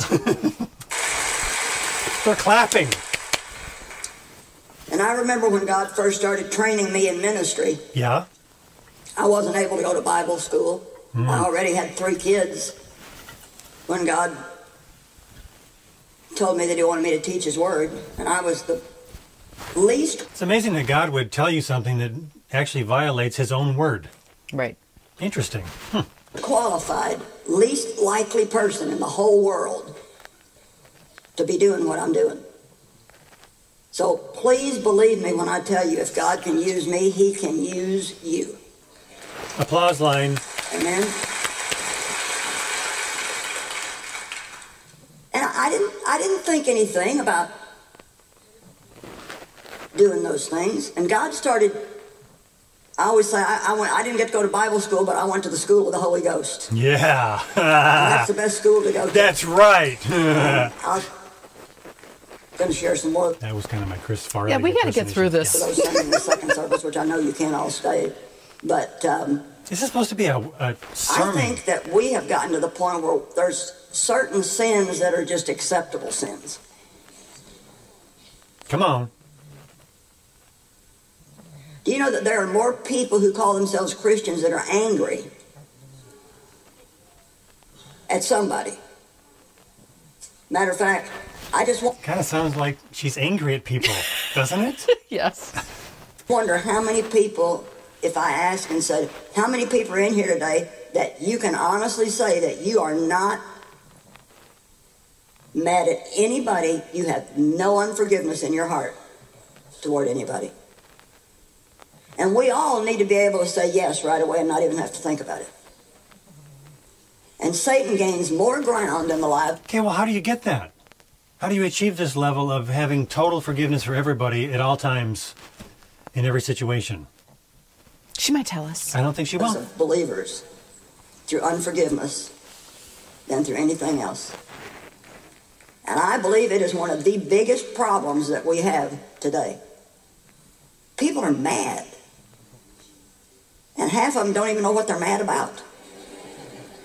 And the Bible tells us in Matthew 24, talking about the end times, there's a little sign of the end time there that you rarely hear preached on. We hear about the wars and the rumors of wars and the famines and the earthquakes and all those things. But in Matthew 24, starting in verse 10, it says, verse 10, it says that many will be offended. And it is, people get offended so easy today. It's just, Right. it's ridiculous. The stuff that people get offended over. And it says, now I want you to listen to this the love of the great body of people will grow cold because of the wickedness and lawlessness in the land. Well, we've got the wickedness and the lawlessness. It's going on. We all know, without even having to think about it, that our world today is in worse shape morally than it has ever been in. Not true. I mean, we don't know. Well, look at Sodom and Gomorrah. Yeah, well, look at the Roman Empire where they Yes. were killing Christians for sport. Yeah. They didn't have the NFL, they had the Colosseum Yeah. with throwing people to the lions so people could literally watch people getting ripped to pieces. Especially the uh, Christians. Yeah, i- it's also the case that the Christians actually invented the idea of what became known as the orphanage. Huh. They didn't, uh, if you, they actually did do abortions back then, they were incredibly primitive. Yeah.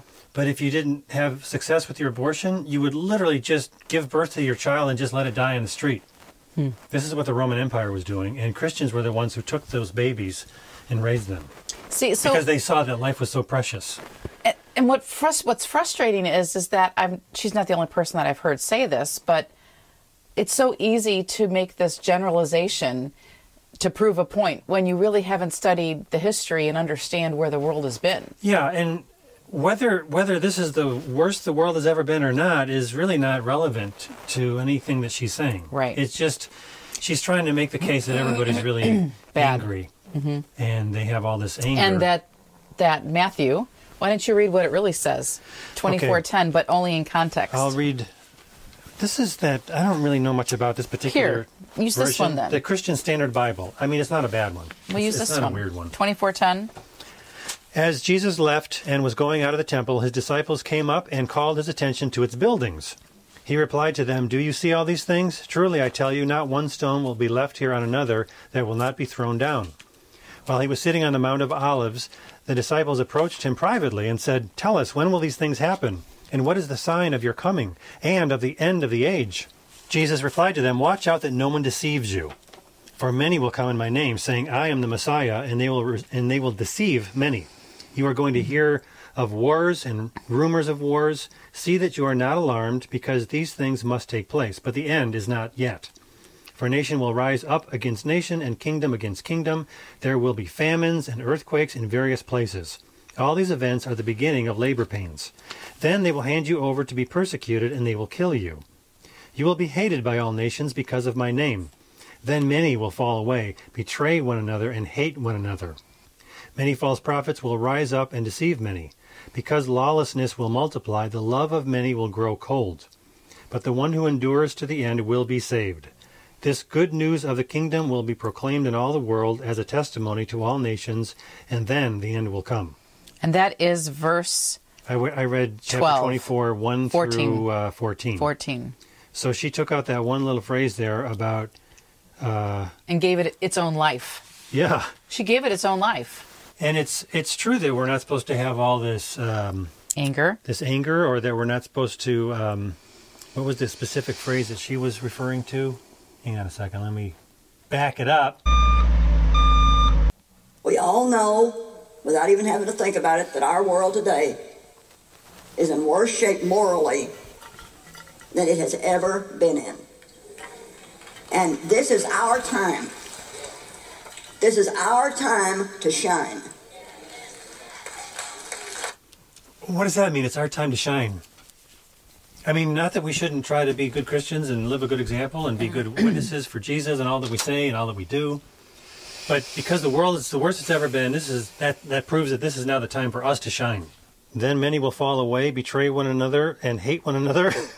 they will hand you over to be persecuted. They will kill you. Many false prophets will rise up and deceive many. She forgot about that portion of Where's that the part Oh, scripture. about you, this is your time to shine? Right. I don't. I don't see it in the passage that she's going to refer to. Do you hear me?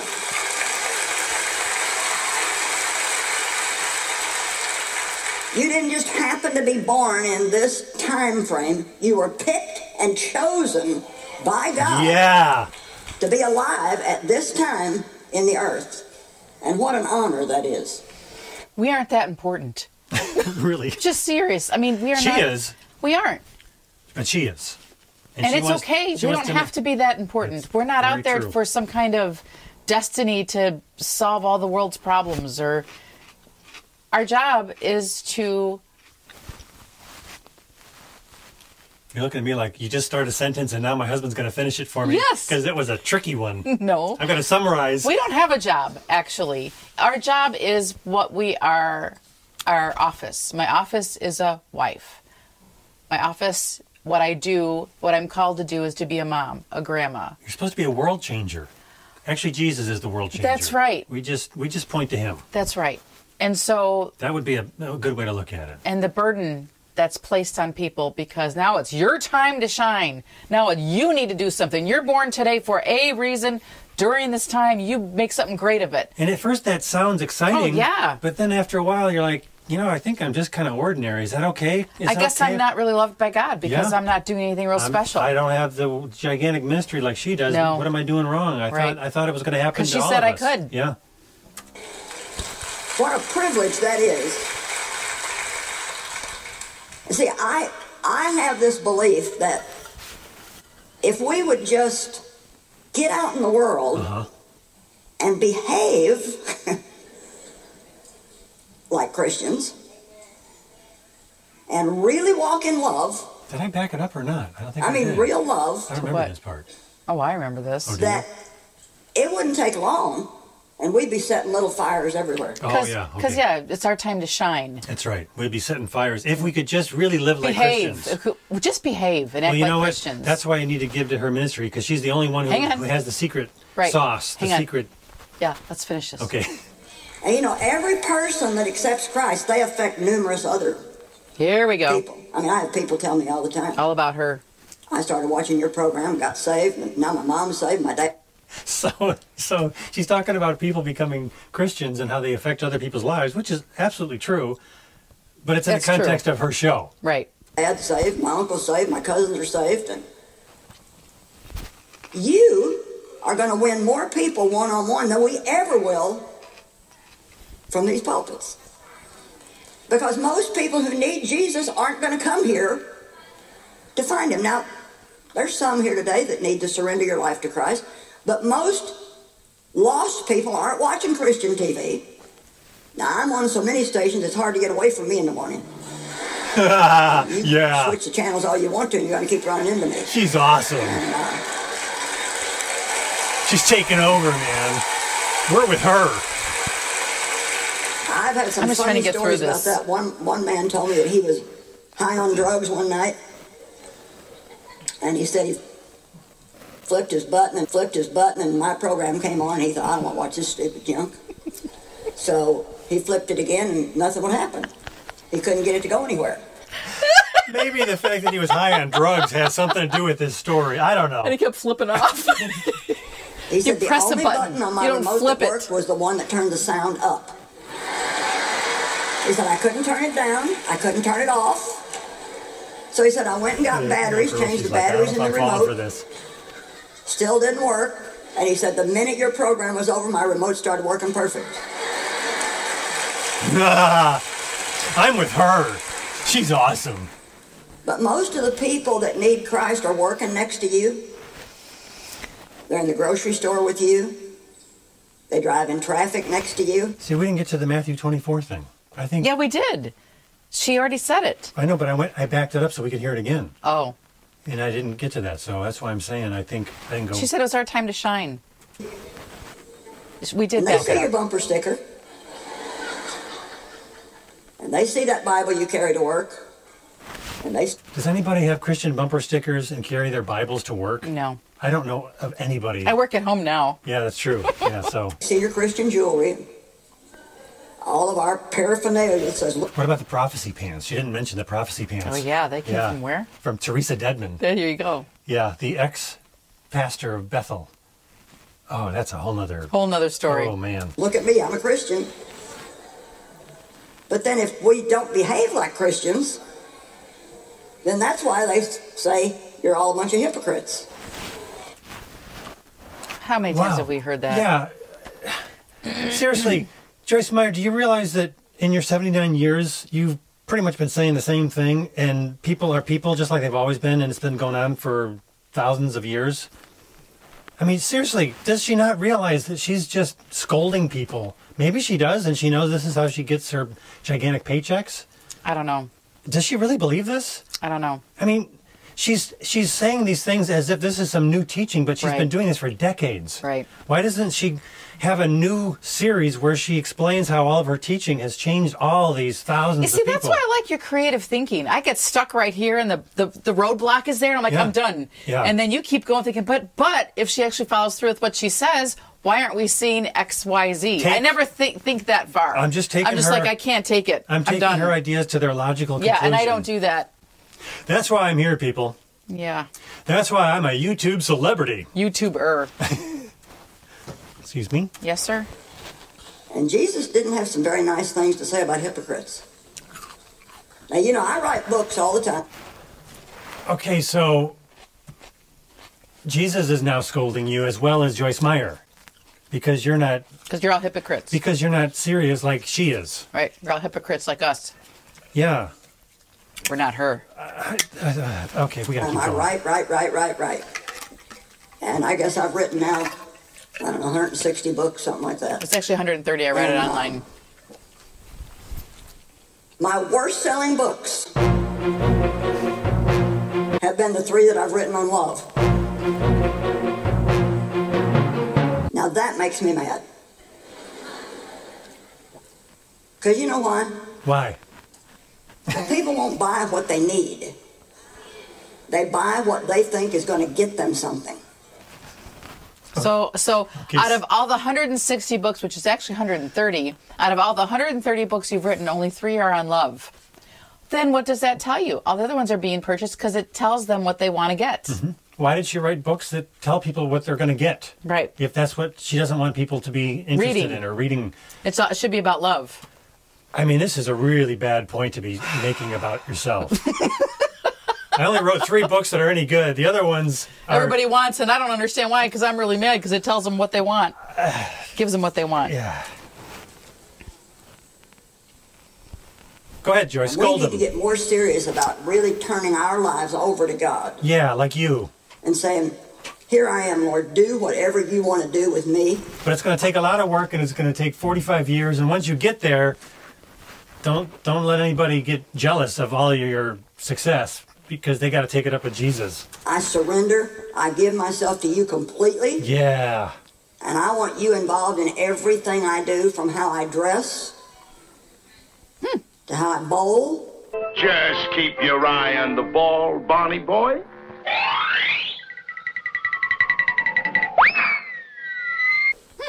to who I choose for friends, You know, there's people sitting in here today. If you would just get a new batch of friends, your life would change.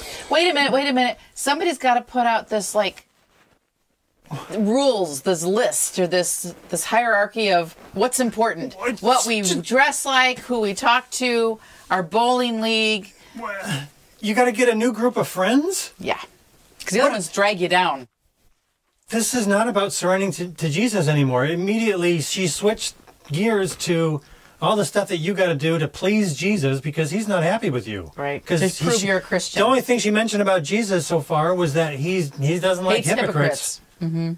So you better get rid of your friends that aren't, you know, as You good better as- dress right. Well, what does that mean? What's what's what I mean, uh, constitutes that? Maybe she's pointing out to people who, you know, like women with their blouses that are too low cut or You something. know what? I don't let's know. let's put it this way. Okay, let's just say how much that's- money we spend on our shirts.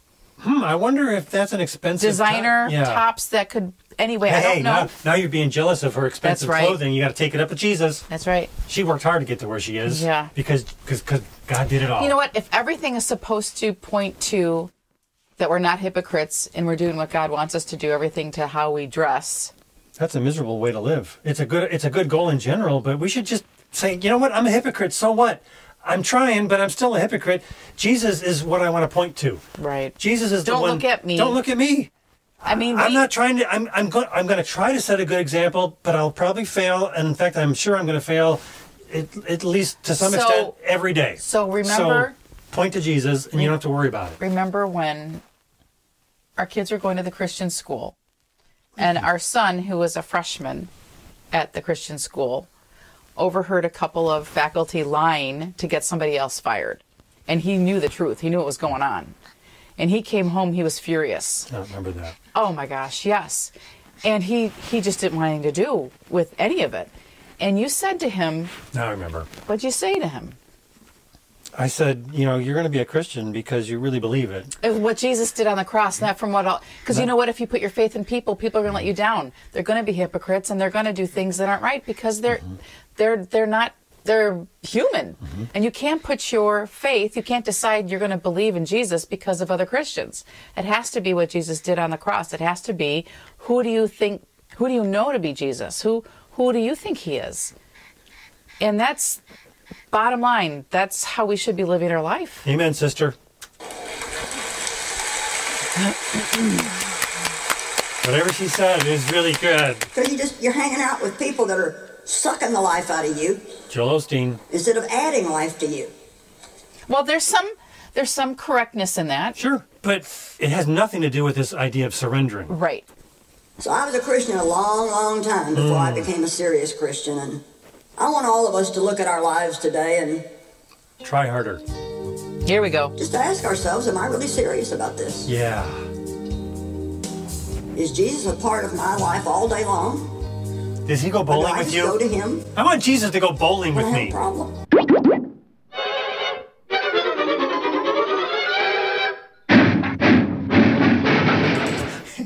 I read the Bible more, More than she commercial. did. Yeah.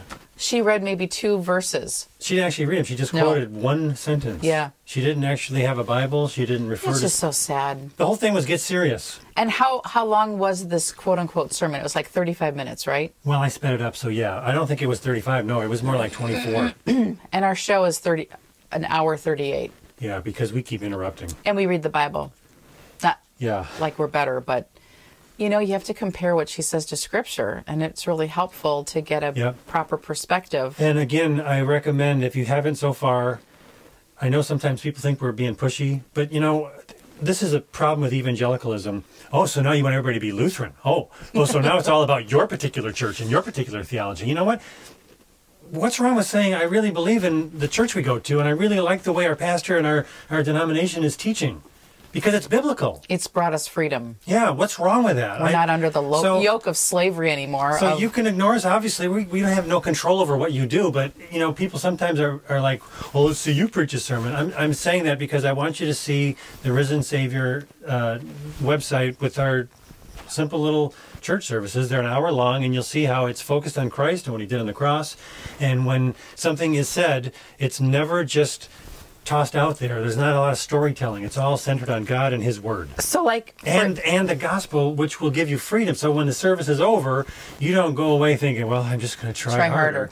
it's like, like, no, oh, I'm, free." forgiven. yes I'm forgiven and God loves me. that's that's what i want you to see that's that's the whole purpose of me saying that So, what I really liked as well when we are singing hymns, the the verbiage is so much about Jesus Christ and what he did and God. The focus is on, especially now during the Lent season and preparing for um, Good Friday and then Easter. All of the hymns that are being chosen are all focusing on um, Holy Week and what happened with Jesus and and what Jesus did Right. for us. And then we also sing a psalm. I mean, it's a real psalm. It's not like a psalm put to hit music. It's like I don't know how would you explain it. i'm going to play it You're gonna play play the psalm. uh-huh Okay.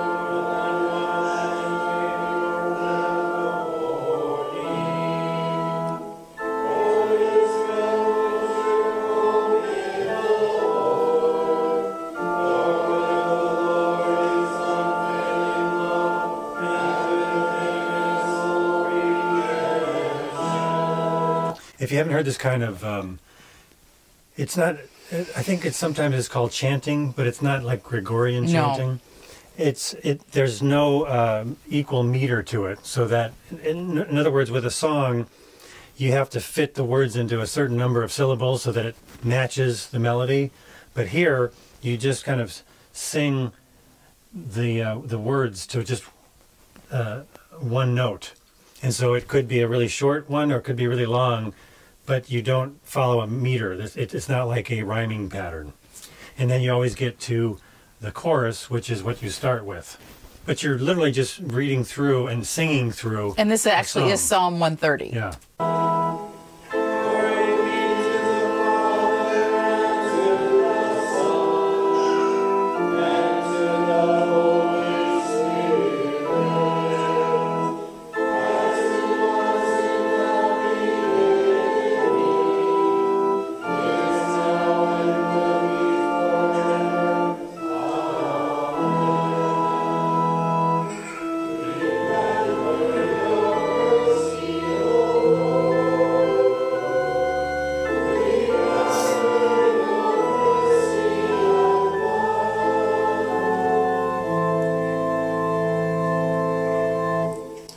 Our second lesson comes to us from Paul's. And the the uh, three lessons are three Bible readings. Yeah. And then the sermon is 20, 25 minutes based on one of the three readings. So there's no Mm-hmm. And all the readings have something to do with each other. Yeah. Uh, the, it's a church calendar where uh, a certain important texts from one from the Old Testament, one from one of the epistles, and one from one of the Gospels. And we always stand at, at the reading of the Gospel And the reason why he wears a robe is because he's better than everybody else. He thinks he's so great. Huh, what does he have to do that for? What is he Catholic? Mr. Sarcasm here. Yeah, well, that, those are the comments that I know. we hear. There's actually a couple of different reasons, but the main one that usually is is referred to the most because the different traditions view it a little bit differently. But he's he's wearing a robe to represent. I'm now stepping into my office. I am not an individual person with my own things to say. I'm now stepping into my role and portraying that by covering up myself with a robe, so that you see that I now represent Christ. And I'm and you're not being distracted by the clothes I'm wearing. Right. You know. I and- love that idea. Yeah. I And- love it because you don't see it, you're not distracted. He's got the scripture, he's reading scripture, and that's what your focus is.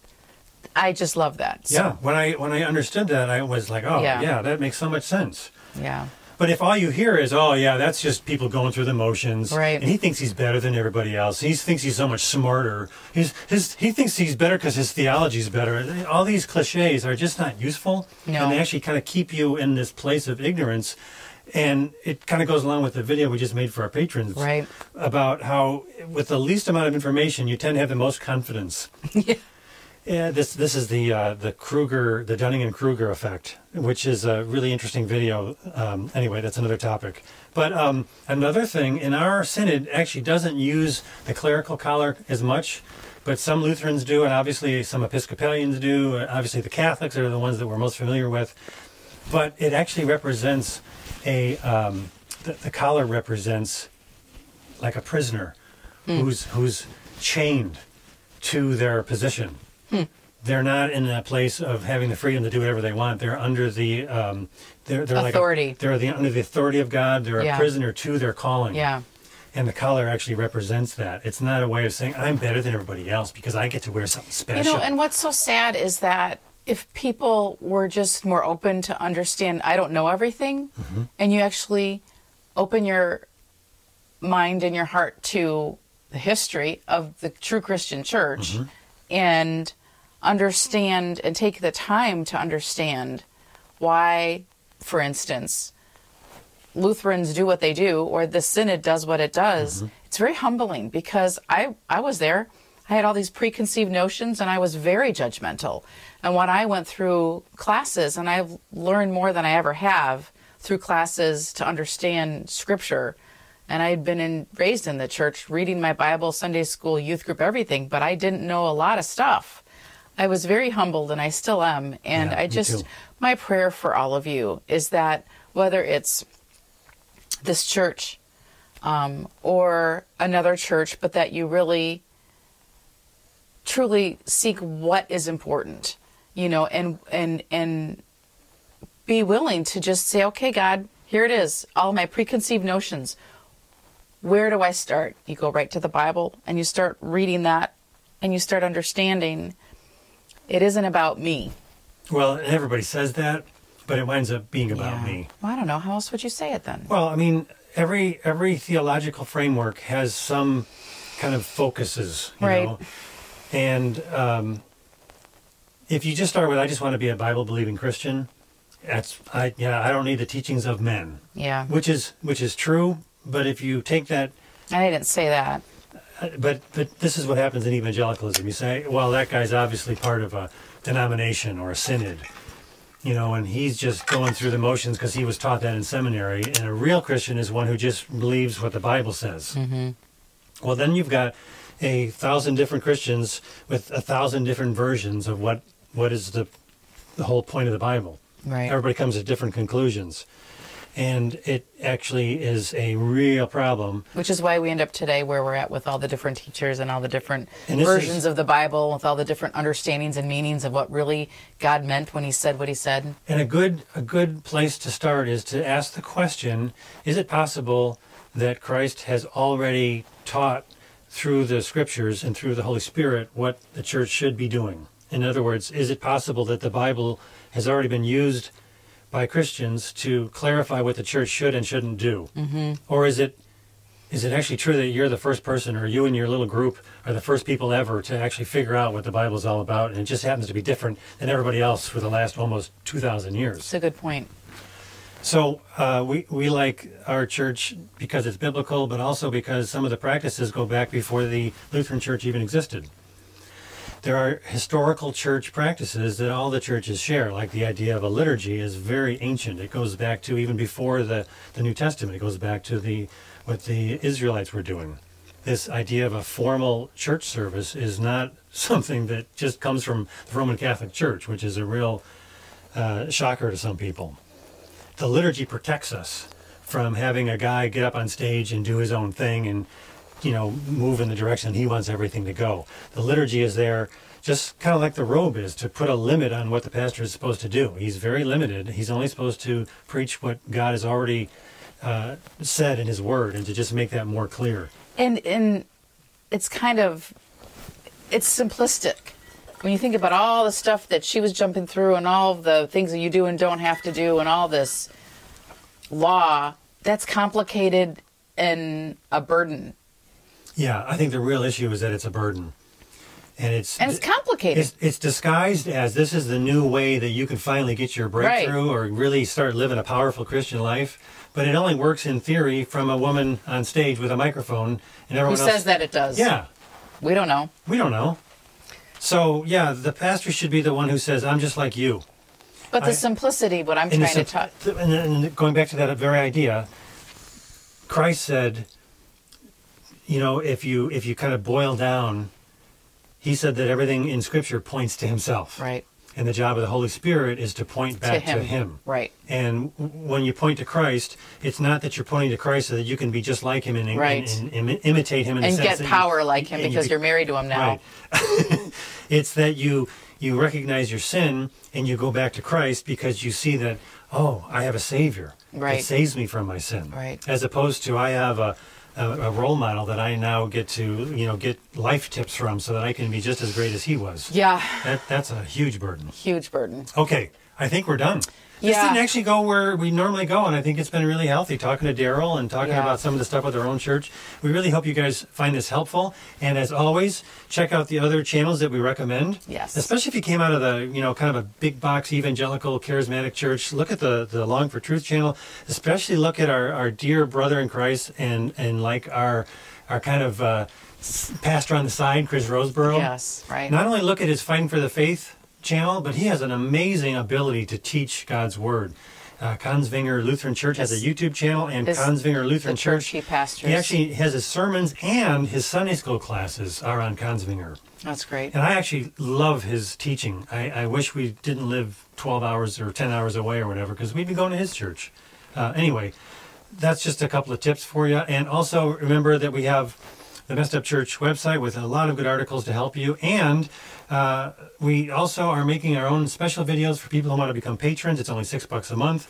It helps us pay the bills so I can do more and more of the video Research making and, and all making, the right. buying and reading books Yeah. and all the stuff that I'm doing. There's a lot of more, uh, like uh, I was going to mention this too, because Daryl brought up the idea of pietism. And uh, we did a whole series for our patrons about the history of how we got to where we are today as the evangelical church. And it's a mixture of pietism and revivalism. And you really need to take some time to understand those layers so you can peel back those layers and you know maybe say well i see where they made those decisions to do those things but i'm not sure i, I would want to do those now that i see what they did but if you don't know these things you just assume that the church is exactly where it needs to be because that's all you know Phew. okay before i go on a further rant i'll end there Thank, thanks so much everybody for all of your support and for we watching really do. We appreciate it. We appreciate your encouraging words and your Yep. prayers. It means a lot to us. And um, we are thankful that you're all gleaning hopefully something from all of this. And if we can just help you all to find a much more simpler way to live, and to relieve the burden of what joyce meyer and people like her are putting that's what we're hoping for, Yep. that the Lord can use us in that respect and, and bring some uh, bring some humor with our dogs. yeah and our and our wisecracks And our, yeah. okay we're done god Thank bless you. all God bless you. Bye-bye. bye bye Double. Isharababandereke. Ha ha ha ha ha ha.